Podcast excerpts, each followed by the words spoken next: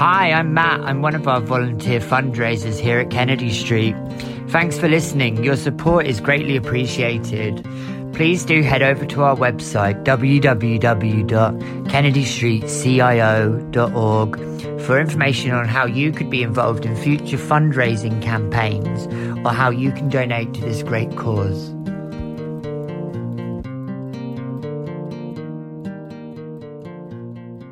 Always Carol. There we go. Absolutely. I need somebody who goes like that in the background. Hi, everybody. My name's Claire Kennedy. Um, welcome to our Wednesday recovery talks on our Kennedy Street Live Facebook page and YouTube channel. Um, and our podcast as well. Yes, we're doing a podcast as well. Um, we thought we might, might as well get this information as far as we can. Um, so, who are we? I'll explain who we are. We're a very small um, Brighton based charity called Kennedy Street CIO, and we are um, a Recovery Connections charity um, led by people in recovery for anybody for anybody who's interested in recovery, and that includes um, the person that's affected by addiction and also the family members and loved ones. So, if you need any help or support, please don't hesitate to reach out, and we'll connect you to um, a solution that, that's most appropriate to you. Um, yes, so that's what we do, and we do have a helpline as well. We'll put that number across. So if ever you've got any questions or anything like that, um, I'll introduce. I'll let Kev introduce himself, and then he'll introduce our fabulous guest speaker. Hello, excuse me. Excuse me. Hello, everybody. Uh, my name's Kevin Kennedy. I'm the patron of Kennedy Street. Uh, I'm the pretty poster boy. Um, I hope you're all well out there uh, in these mad times that we're living in.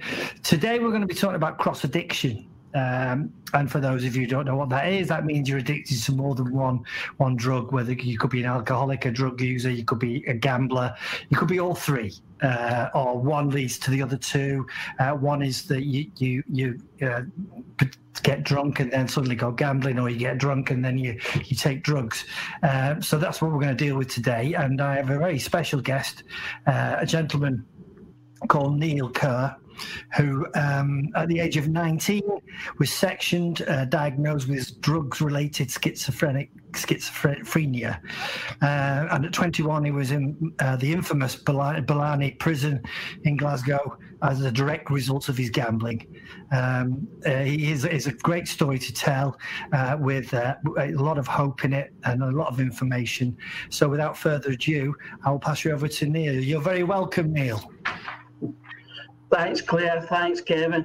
Yeah, the, the pronunciation is Barlinnie, but maybe it's a Scottish pronunciation. Uh, we, we do like to uh, say our words in our own way. Yeah, my name's Neil. I, I'm what? I suppose I'm still a drugs related schizophrenic, although I don't have any medication to date. Um, uh, I'm still a, I'm a compulsive gambler uh, and I'm an alcoholic.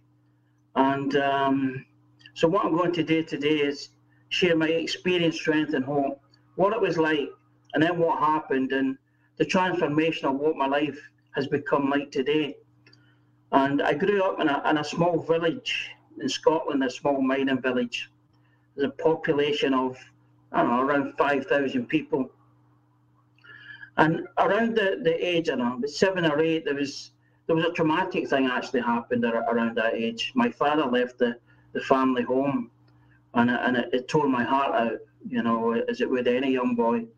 And um, and I, I- never really got over that sort of thing. Um, but around that, that, that age, I, I, I seen this gr- group of people in a housing scheme, and, and they were, you know, in a corner of the street, and I went up, and were, there was all this money in the middle, and my heart went out to it. And when I say my heart went out to it, I mean I didn't think that would get me sweets, that would get me lemonade as a, as a, normal sort of small kid. I wanted the money, and I, and I didn't know what. I just wanted the money, and and as time went on, um, my sort of peers would would start playing cards under lampposts, you know, for pennies. And then occasionally you get into somebody's house when their mother went to the bingo and went out for a drink on a Friday or Saturday night. And then again, as time went on, in the teen years, um, I would play cards in my house. I'd say, Mum, can I play the kitchen? And we'd play in the kitchen or the hallway and stuff. Um, it was pretty much fun, you know. It was a, a group of kids playing for pennies. There was no real money involved. But at that particular time, my life was dysfunctional. At school, I just couldn't cope at school. I, I get kept back. Um, probably the most horrendous moment of my life to date. And I, when I say horrendous, I mean um, undignified. I was sitting there in the class in, at primary four or five. The teacher came in, it was after the summer, everybody had their new clothes on. The energy of moving on to your next class, and I was asked to stay behind. Neil, would you stay behind? The rest of you's room three, Mrs. McDonald. And to my horror, the younger, a year younger came in. And because I come from a small village, I knew everybody, and everybody knew me. And I swore at that moment in time, no one must know, and this was a self diagnosis, and this is all on reflection, no one must know that I'm stupid, thick, and inadequate. And that was the, the, the guilt and the shame from that incident type thing. So I felt disconnected from intelligence, from from whatever normal normality would, would present itself. I knew I wasn't normal because this incident proved that teachers never said nothing. No one had said prepared me in any way, shape, or form. I know now they've done it for my own good for me to catch up. So when it came to like the, the experiment with drinking stuff, and um, we used to buzz petrol. Buzzing petrol was you put a, a petrol in a, a crisp pocket pack, and then you you, you inhale the, the fumes, and it put you into a, an echo, a right sort of kind of trippy sort of kind of state. And it was quite a funny incident when I was about 14 doing this. Um, we got some Indian ink from school, and somebody was doing a tattoo across the knuckles. And where I come from, it's it's quite a Rangers, Celtic, Protestant, Catholic, UDF, IRA sort of type area. And um, and this this person was getting his tattoo done in his knuckles as a commemorative thing called the Battle of the Boyne in 1690. And I was just I was doing my thing and uh, and all of a sudden the laughter and the tears come down my eyes, and these these guys are panicking. You okay? You okay? And the more they panicked, the more I laughed, and I couldn't breathe with the laughter. What he'd done was he'd done 1960 across his knuckles. Instead of 1690, he'd done 1960. So to this day, he's got 1960, and he'll have to explain that to people why he's got 1960 because he's certainly not that old. yeah, and um, so yes, I think I went through the, the, the normal channels of uh, my peer group, and you don't realise that it's not normal until you when you think back to other peer groups. But we used to do the magic mushrooms, mean enough every day because I would dry them out. I was like the the instigator of it all sort of thing. So I would dry that, dry them out, put them through a tea sieve, and you take a spoonful so you can take them summer, winter, whenever. But they normally come through in the, the September, and the wet weather's conducive to a good crop, and obviously Scotland's wet weather. And um, so there I was. I was doing magic mushrooms. I was playing cards. I was sniffing petrol. I was drinking like your, your, your street drinkers down the public park at the weekends, that type thing. And um, and everything was alive and electric. But when I got to about 18, I had been getting into the bookmakers for about two years by this time, and I was hooked in the bookmakers. I was, um, I call it pathological, you know, compulsive, impulsive. It is quite mediocre of an emotion. You know, pathological means that it's like a murderer. There's no thought of the consequences.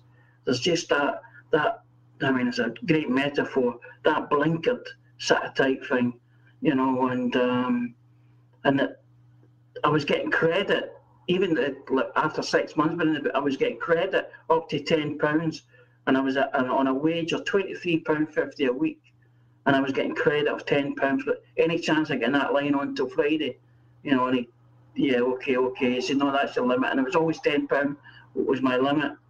And um, my mother had had a, a, a, regular relationship by this time, and I, I knew him, and he, he was getting in the bookies, and he was a good man, and I was writing lines out for him, and he, he came into some money through the, the breakup of his business, and I was writing two hundred pound wins for him. So I was getting into this fantasy world.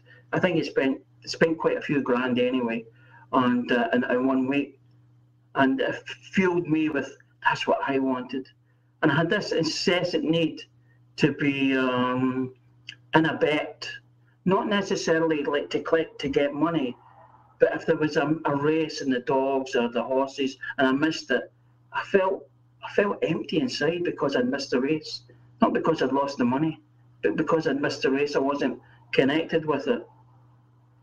I was getting into debt. I, I was um, I know, persuasive, you might say, towards my mother. Um, and there was a loan man that came round, so I used to get loans. I would get Provident loans. Um, you get something like you get a Provident loan where you get clothing, and, uh, it's a clothing voucher where you get thirty pound, you pay thirty three pound back. Um, then it was like loans, so you got hundred pound. They took the first payment, to insurance. You end up about 65, 70 quid, and um, and I, and I had two or three of them, and then I would juggle them about clunk them together, pay one off to get another one to top it up to the top again. And um, my mother had a nickname for me, and it's a horrible nickname, but it was a nickname that, that merited. It was called Geezer. Geezer Pound, Geezer Fag. And that's what every time that, that she met me, that I met her, because I always met her when I was out and about town, Geezer Pound, Geezer Fag. And uh, yeah, my sister was the same. I would I would borrow off my sister and, and stuff like that, and um, I would steal um, rooftops and stealing lead and stuff like that. And I ended up um, through all my, my my lifestyle is it going into a place called Ailsa. I was in there for six months.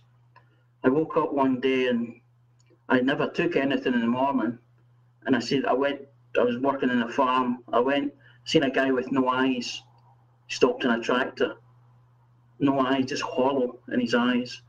And then I, I, I run from there, and then uh, there was a there was a crowd of these bees chasing me, and uh, I got in the house, and there was like, every ornament was an eye, and my, my mind just went completely crazy, and I got so paranoid that I was smashing up my mother's house, and they put me in this institute. I ran away for the first one. They put me in a local psychiatric unit, I run away twice, and then they put me in this other one, this Victorian hospital, and I thought I was in there for the rest of my life.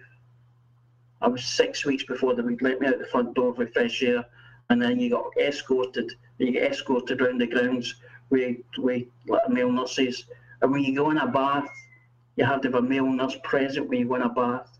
if you do, if you don't go in a bath, they won't give you this escort parole with this parole when you get out, you get weekend leave. So they try to blackmail you on these different things. You can't lie in your bed through the day. Um, yeah, you're getting injections all the time. Um, I was, I was, I was in a bad way. I went in there nine and a half stone fit, and I was 13 and a half when I came out. I, I didn't have the courage to tell my mum that I wanted to go back in because I, I knew everybody in the town, and I didn't want the shame of them seeing me. It was a nurse who encouraged me to go down to the, the clinic to get an injection every fortnight instead of every week. I couldn't shave. My mother would shave me. Um, and I went down to that clinic, and whenever I met someone, I would go up and I knew crystal clear what I was going to say, but there was a bit, and then I walk away and I go, they think I'm a bloody idiot. And it, and it was horrendous, absolutely horrendous.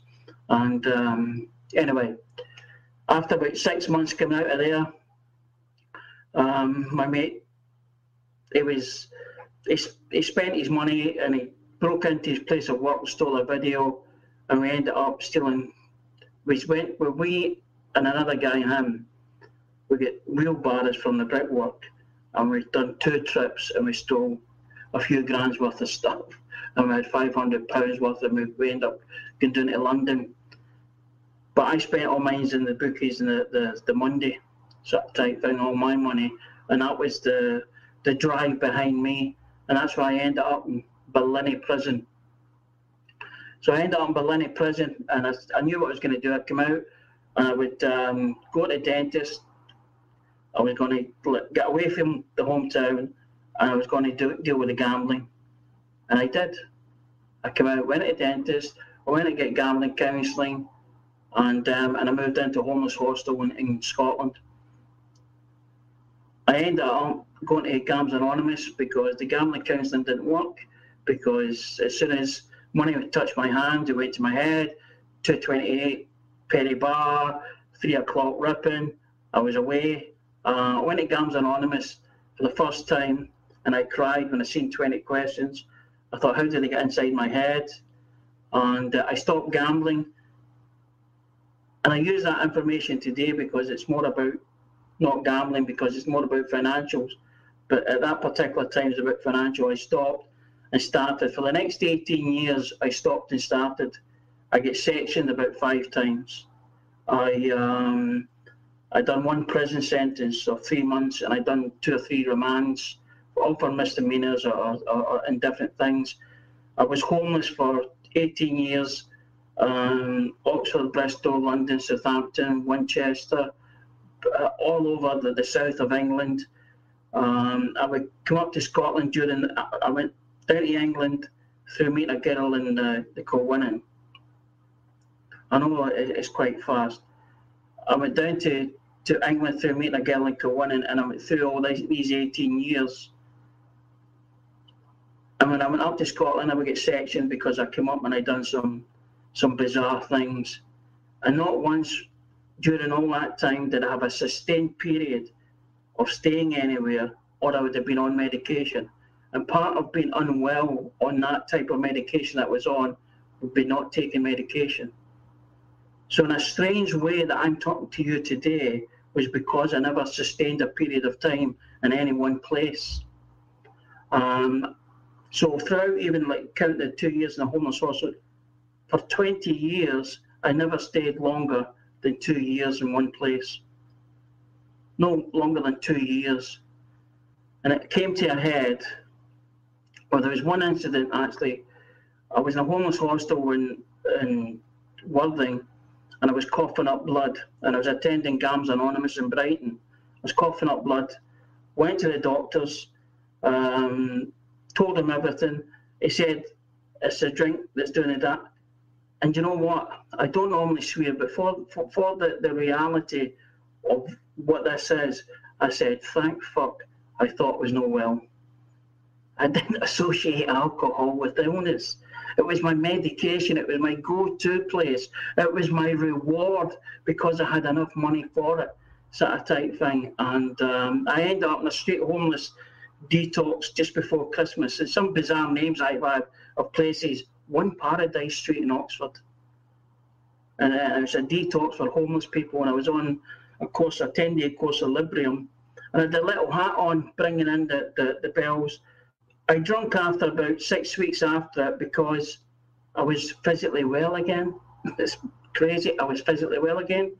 And during that time, I went to GAMS Anonymous in, in Reading, which I had been to on and off as well. I'd never got a year I'd never got a year in those 18 years, but I always went to GAMS Anonymous. I never got a year, but I always went. And I went to GAMS Anonymous, and somebody at the break says, Would you like some help with your drinking? I said, No, you're all right. I was in a detox unit, and I'm saying, You're all right. You know, because I had money, I wasn't drinking. How did I need any help? And within GAMS Anonymous, it's the steps aren't the same. You know, I've been in there. I know. I've travelled all around the world to GAMS, and I've been to the World Convention in, in Los Angeles. I've been to San Diego, sort of things and, and stuff, and they haven't got the same impetus because the guy who took the steps, he took a lot of stuff out of it. And step two, he changed it. I know a lot of people won't have a concept of what the steps are, but those who are in basic recovery would know this.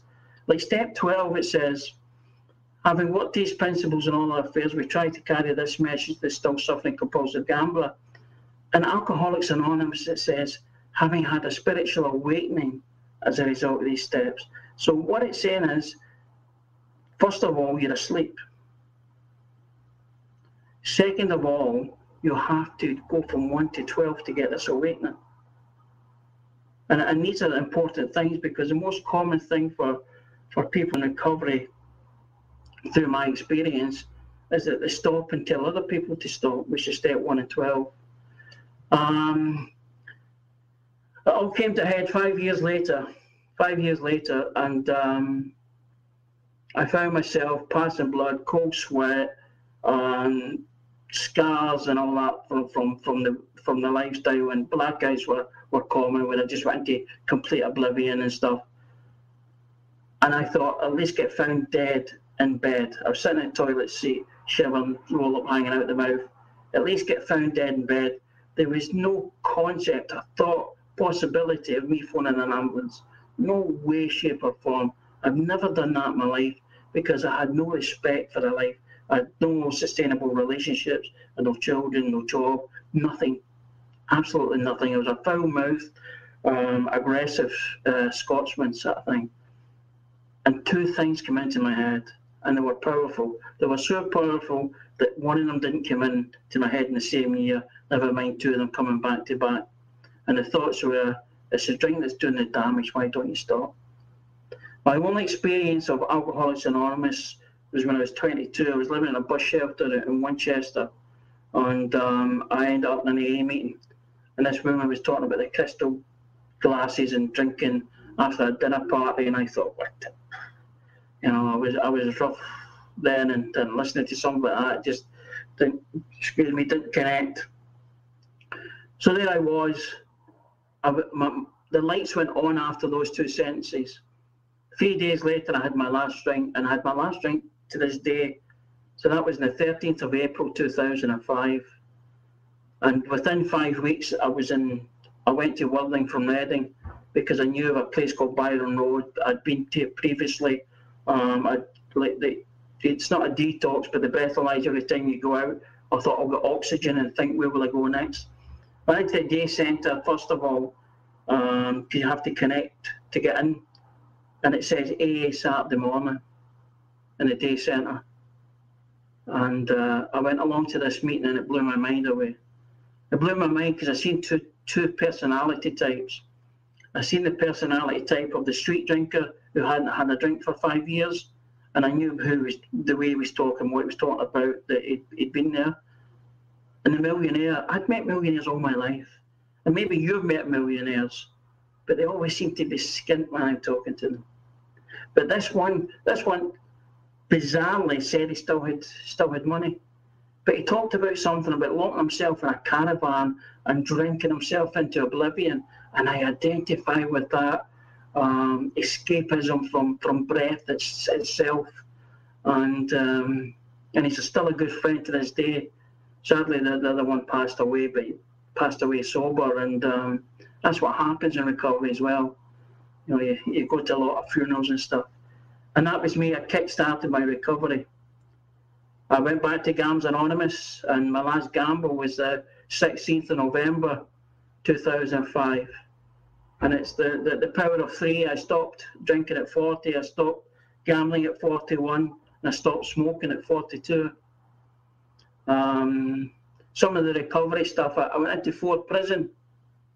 I was in there as the the gamblers the liaison sort of type thing. So I worked for seven years in there facilitating gambling meetings as part of my recovery. I was fortunate enough not to I was fortunate enough to be unemployable, which which created time for me. And most people when they come into recovery of any sort have got work and they've got children, they've got huge commitments. I didn't have that. Um, I, and it, I was the AA liaison as well. So at one time I was AA and GA. I was organising people to come in and to orchestrate meetings. I was like negotiating with the staff to keep things like moving along in different events. Um, one of the proudest moments I ever had was doing a tea job. Um, with somebody that I put my hand up, and I couldn't speak in these meetings as well for the first 18 months. You might not believe that when you hear me today, but I couldn't speak. I was too tongue-tied, too nervous, to afraid of what you would think of me, saying the wrong words at the wrong time, um, not making sense. But what I did do, I wanted to adapt into their way. So whenever they asked for somebody to do the dishes, I put my hands up. I got into service. I started a, a GAMS Anonymous meeting, um, and, and like, from that, it automatically gave me a lot of service positions, a lot of commitments. And um, the proudest moment was when I done that tea job in AA and they gave me the key and I was with a friend. I said, I'll never be homeless again because I spent a lot of times on the streets and stuff as well. He said, What are you on about? I said, Look, I said, I've got the key to that church. and um, and I used to like take pride in the making the tea and I'd ask them because you grow up in Scotland, you end up making tea for 15 people, you know, with four tea bags, you're like Jesus, you know, you don't with the loaves and fishes. And so I'd had a week's tea, a strong tea, and I didn't mind because I knew people had varieties, one and a half sugars, three sugars, whatever. So and I took and I was there early, got the biscuits and, and different things and, and that's that's probably how I went through my recovery is trying to do the best at everything I can do. I got a sponsor, uh, went through the step process, and as I say, my sponsor was fantastic, and um, it would say things like, "I say I can't do that." What would happen if you could? Um, I should. You go should. Well, maybe not should what would happen if you and and this who's there and and I later so I got this awakening. So what did I get awakened to? I got awakened to I run the marathon. I run Brighton Marathon when I was 47, first marathon. I trained for 10 months. If it, if it was if it was up to me, because the guy that I'd done it with, he was a bit more level-headed. I'd have run like run for Christie without training for 100 yards, dropped to my knees and got a taxi home. But no, we trained. Um, I got married. You know, that's a that's a big thing. Some people do that when they've been drinking them. Um, I, I, I got married. Um, got married last year. She doesn't drink. She doesn't smoke. She doesn't gamble. She doesn't take drugs. She's clean living. She's a teacher. She's wonderful. She's vibrant. She's creative, full of energy. Um, I got into education. I went back to education and I done entry level three English. That's when I started that entry level three. Entry level three English, you don't get a test. You don't get a handwritten test. Entry level three uh, English, you have a verbal test, sort of thing, and even entry level two. And that's where I started. And then ten years later, I, I actually got a diploma, you know, in psychotherapy. So I'm qualified therapeutic counsellor, and that that wasn't easy. That, that wasn't easy. You know, I was at I was at college twice. I would go through the day and I go at night. I do English and maths. I do pre-access and different things. In fact, I was doing a pre-access course, and I had I had all the work, and, and I, I couldn't I couldn't grasp it. I, I was just it was swarming me. Uh, pre-access is doing everything that you would do at college, for, like to prepare you for an access course to apply for a university. And uh, and I, I was doing all this stuff and it came to me, I done a meditation. I said, if this is your will for me, God, you'll need to let me know because I haven't got a clue. And it came to me when I was doing the dishes. Why don't I ask my tutor where I am? And there I did. I, after the the class, I said, I got all my work. I said, could you just tell me where I am with all this? I said, I feel drowning. And soon as you get that and that and that, I was keeping all the handouts. And, and, and they were accumulating and that was like come and work for me. And um, I told my mother I loved her on the phone. And um, to this day, I speak to her, you know, on the phone. We, we say we love each other. I speak to my little nephew every week. Um, we have a time slot, 9 till 10. We've been doing that for, for several years. So recovery's got me a, an education, it's got me a, a wife, but as you go further on in it, and I do a lot of service, I, I facilitate meetings in GAMS Anonymous and, uh, and Alcoholics Anonymous, and uh, I work um, a volunteer in Brighton through the Recovery College, working with people who schizophrenia, um, ADHD, all these different mental illnesses, and, and they go and they share their experiences of if it was like anxieties. You know, somebody once said when I got my buddy, what somebody once says, um, rather than go to the shops when it's busy, I go first thing in the morning. Another person said I go when it's raining. Learning from each other. Somebody from the dispensary comes in from the surgery and explains what medications are and stuff. Absolutely fantastic, and it's, it's, it's great being a part of that. And they've got art classes, they've got drama. I went to the drama and felt like a fool, but everybody felt like a fool, and it was it was just a foolish, happy day sort of type thing, doing a, an afternoon of drama on a Saturday afternoon. It was brilliant, and I was there to help somebody come along. But I get so much out of it as well. It's uh, the emotional recovery is the biggest part. I'll, I'll tell you two stories about emotional recovery to end with. Emotional cover, recovery is like the, the last frontier. And it's always ongoing emotional because you don't know what's going to happen within the next minute. I went up to Scotland. My little nephew, he's uh, got cerebral palsy. He's in a wheelchair, but he's, he's, he's very clever, sort of type thing, very astute. And um, I'm 16 years old. I'm taking him down a public park, and um, he's going to go into the, the later college, moving out of school, going into college. I said, What do you want to do in life? He said, You'll laugh, Uncle Neil. I said, I won't laugh. He said, You will laugh. He said, I want to manage Glasgow Rangers.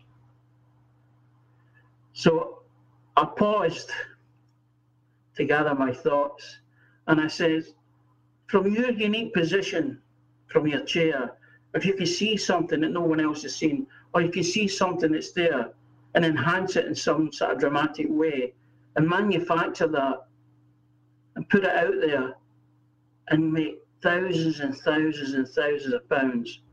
You can buy yourself onto the board of directors at Rangers and you can influence over the manager and you can tap him one day and say, look, is there any chance that player could play on Saturday? It may not be managing, but it's maybe as close as you'll get to it. And it, it may, I'm getting a bit emotional thinking about it. He turned around, he looked me square in the eye, and he says, You're the only one that believes in me. You're the only one that believes in me. And that's what it was like with me and my sponsor, because this man believed in me when I didn't believe in myself. The other one was my father.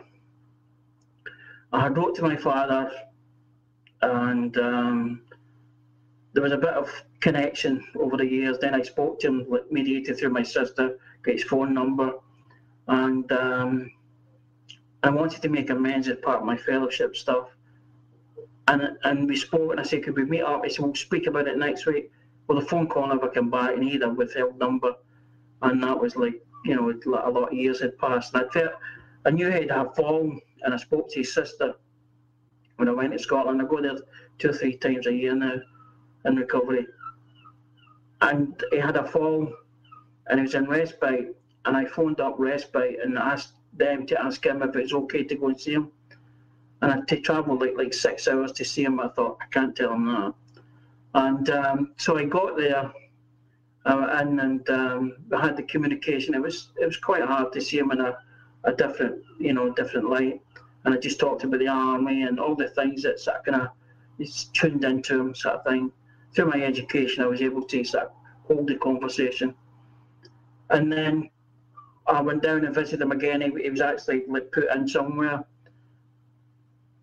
And then it got to a stage where I went down to see him, and he was, he, he was actually in a, a, a, a I can't remember the word for it, but a hospice. That's it, hospice. And he was in his last legs, sort of thing. I went into this room, and it was like two or three flights up. I could see right over this town. I was lying in bed. He couldn't speak. His mouth was dry, and I got my phone. I phoned his sister put the phone to his, his ear and I could see his chest going up and down, sort of thing. And I stood there for two hours looking out the window, just tell him all about my life. And I said, if there's that, such a thing as an afterlife, go to it with open, an open mind. You're going to see your mum, you're going to see your dad, you're going to see all the pets that you have. You love dogs and, and different. You're going to see all the people that's passed away in your life. So go there with a degree of happiness rather than what you're leaving behind. And all the people wish you well from from from this side of the family. And um, and it was a wonderful experience because the next day he passed away. And I was able to do that through Alcoholics Anonymous and GAMS Anonymous and the people in my life that helped me with my mental health as well.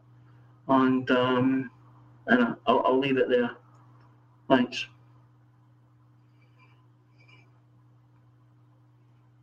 You're muted, Claire.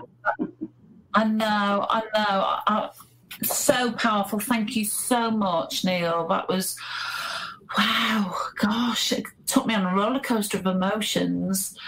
Um, what a story! You know, what a what a transformation that you've had.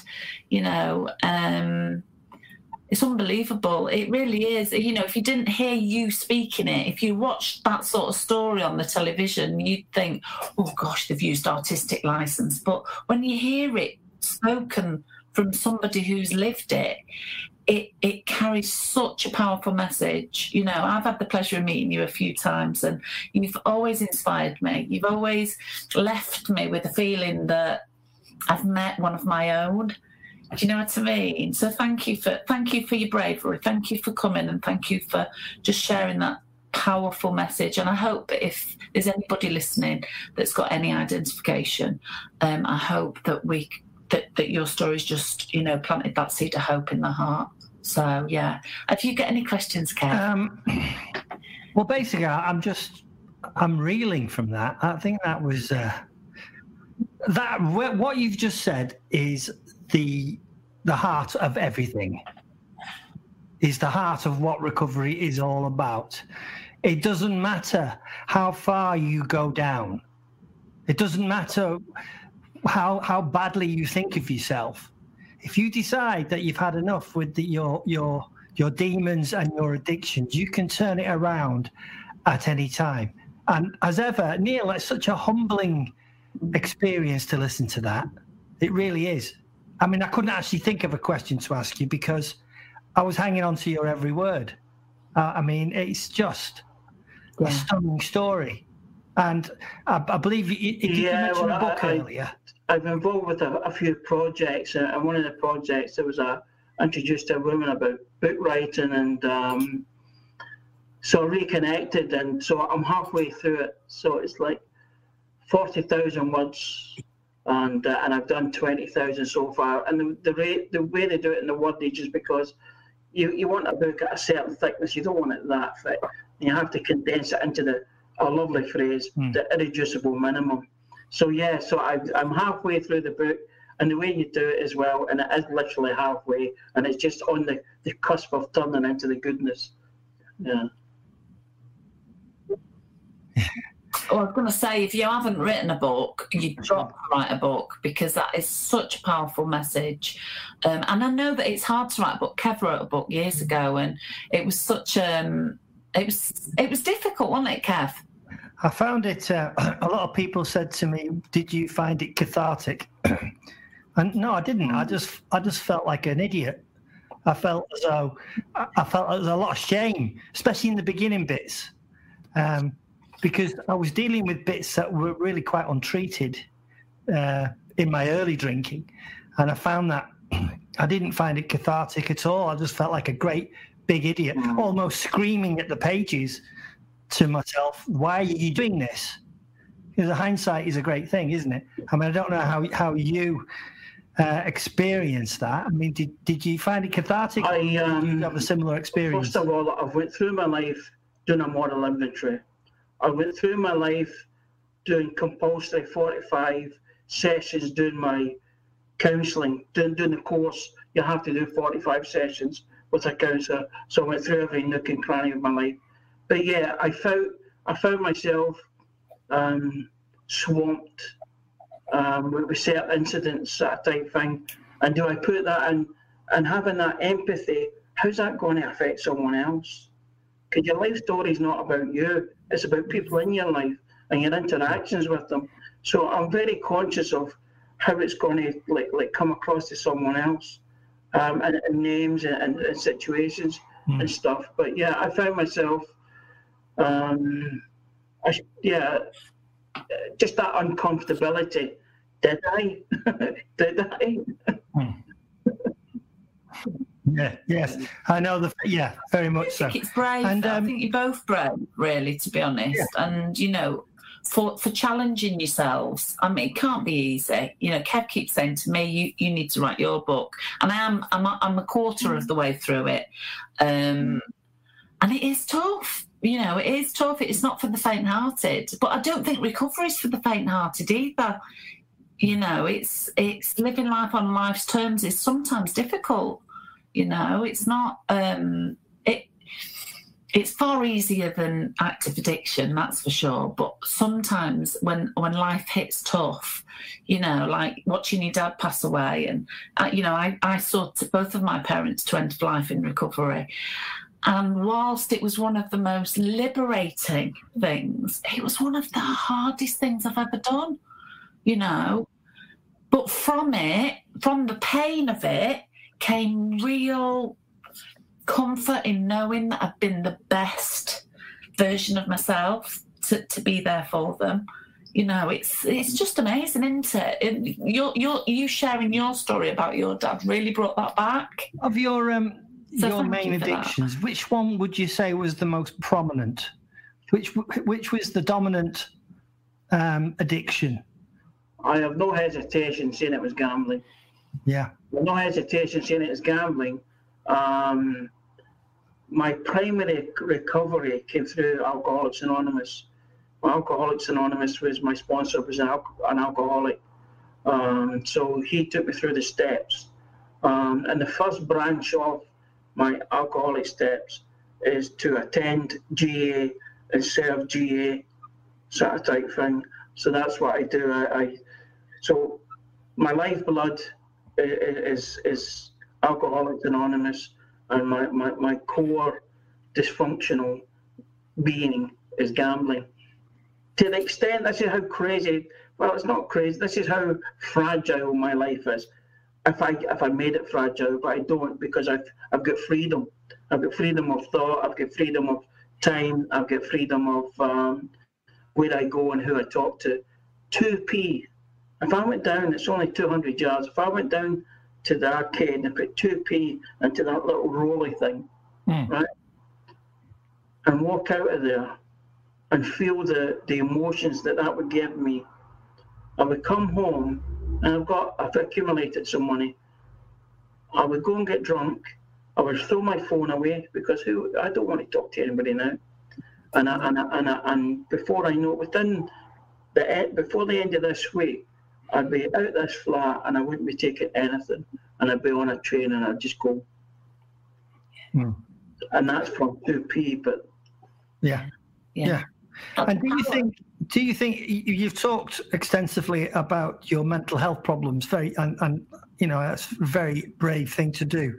But can I ask you if, say, for example, you didn't have that history of mental of mental health, do you think you would have become an addict anyway? It's, it's a very hard question. Um, it's a it's a very hard question. I mean, like, I probably merited both fellowships before I went in. Before I, I had the schizophrenia, before. I was diagnosed with the schizophrenia. Yeah, you know, at, eight, at 18, I was in debts. I was I had blackouts. I had a blackout when I was seven. We're down the public park drinking, and I remember putting a glass bottle to my, my mouth. And I woke up the next day and I cut some bruises from head to toe. And, and I didn't have a clue. We used to hang about these big walls. And I went down. I said, well, What was your score last night? And um, they said it was the plastic bins with the concrete bottom. Somebody kicked it, and I started. So I started fighting with about six or seven friends to protect this bin, sort of type thing. So I, I had stories that I could I could put out there in AA, and I know now that that's a low bottom drunk story. You know, to me that was like like a, a misadventure weekend. Yeah. You know, and there's other stories, you know, of of, of um, blackouts and violence and stuff, but I didn't want to go into the. Yeah. Uh, and can I ask you finally? I think what what would you, how would you approach a problem gambler who was listening to this? Um, what what was you, what was your words of advice to someone who is in the in the midst of this madness, this gambling addiction right now? Um, I'd say go onto Google and um, the, the Google Gamblers Anonymous.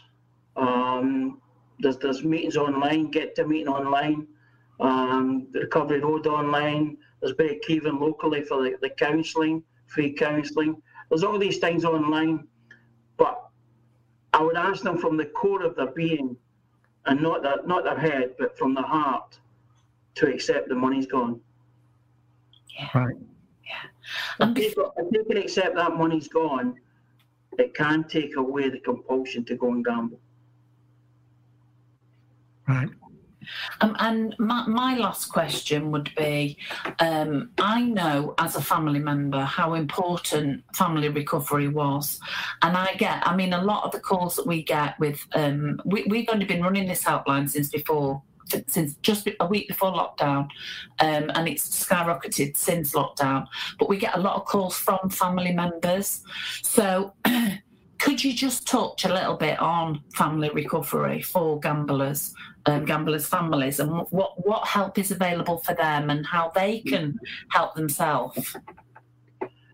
Again, break even do family kind of um, they'll do online uh, they'll, they'll, do remote on the phone. They'll do face to face with family members. Um, gamblers in recovery, it's very similar to gambling on.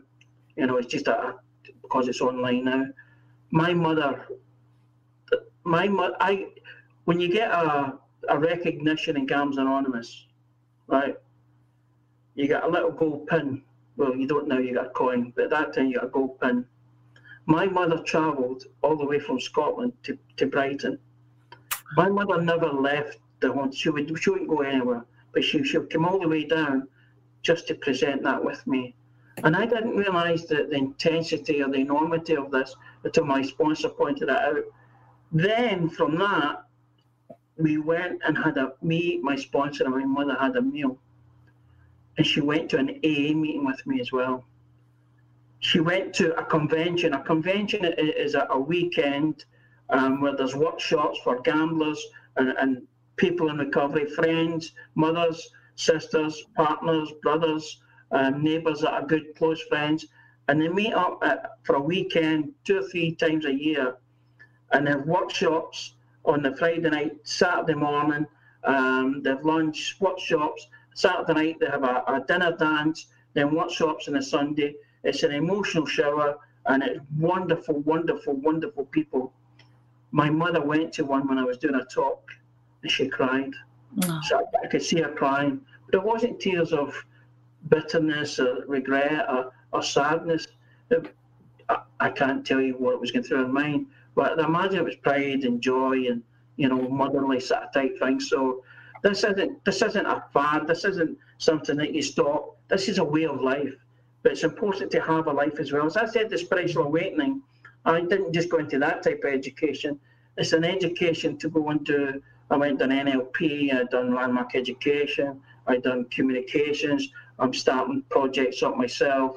There's a, there's a wonderful array of things. And if a family member comes into it, they can actually come in and take care of their own emotions because if a wife has got a husband, the wife and the husband stop gambling, Every time that husband is late or, or on a bit of a dodgy mood, is he gambling? Is he wanting to gamble? Is he thinking about gambling? And, and it erodes the relationship. So whenever I, I spoke to a woman the other night for the first time about gambling, and, and a, in fact, a partner came to the meeting last night, it, it, it can destroy a family, but it can reunite love. It can reunite friendships, trust, you know, because they can come from the ashes and really, so if the two, if the two people start communicating how they're feeling, then it can really accelerate um, recovery. And the, the beauty of recovery is that it's not just, it's a lifestyle, same way as the addiction was a lifestyle, but it's reconnecting with relationships, it's reconnecting with fun and leisure can become alien. Um, it's reconnecting with personal development, it's reconnecting with what foods you're putting in your body, um, the people you hang about with, your outlook in life, um, what you like, what colours you like, what smells you like, what tastes you like. You forget all these things. That's that, that's what's called life, and that's what's what's missing. Because the thief of all addictions, and that's a that's a generalisation. The thief of all addictions is time. Time is the greatest commodity because when you perform an act of injustice in our community, we put you in prison. And if you commit another act of injustice, we take more time away from you because we put you in isolation. And it's the worst place in the world to go because in isolation, you're stuck with your own thoughts. Yeah. Amazing, yeah, absolutely. And I think you are an amazing um, narrator, a beautiful storyteller, a powerful storyteller. You know, I mean, the the, the thing is about our stories of recovery um, is they do change lives. They've changed our lives, you know, and I just want to thank you for being part of our beautiful big recovery family. Um, I know you're one of those people that I could I could reach out to at any point, and you know, if I needed to connect somebody to you, I know that you'd be there 100%. Um, so thank you from the bottom of my heart. I love, love listening to you. Could keep you on forever, um, and I'd love you to come back and talk a little bit more another time because I think you know there's there's there's work here to be done, and there are a lot of people out there struggling. And if just by sharing our experience, strength, and hope with people can help other people to achieve their greatest potential, because we wouldn't be doing this if it was rubbish. You know, you're a great example of this is a life beyond your wildest dreams. You know, Kev's life's become amazing. My life, I run a charity. You know, Kev's done amazing things with his career. You know, this is all because of recovery. If it hmm. was if it was a bad choice, we wouldn't be doing it. So, yeah, if anybody's got any questions or anybody needs just a conversation about where to start, give us a tinkle. I'll I'll do what I can to help connect you with amazing people like Neil. So, and Neil, when you when your book's out, will you come back on? Yeah, I love it. Yeah, I would love that. I would love that. Yeah. And we'll do whatever we can to help you, Neil, because we, you, you're a great man. So you need all all the all the support in the world as well to, to get your message out there. So thanks, Neil. Lots of love, and we will see you very soon. Thanks, thank you and, uh, for all the work that you're doing. And yeah, it's great to connect. Lovely to connect with you too, Neil. God bless. See you soon. Bye.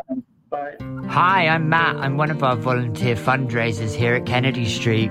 Thanks for listening. Your support is greatly appreciated please do head over to our website www.kennedystreetcio.org for information on how you could be involved in future fundraising campaigns or how you can donate to this great cause.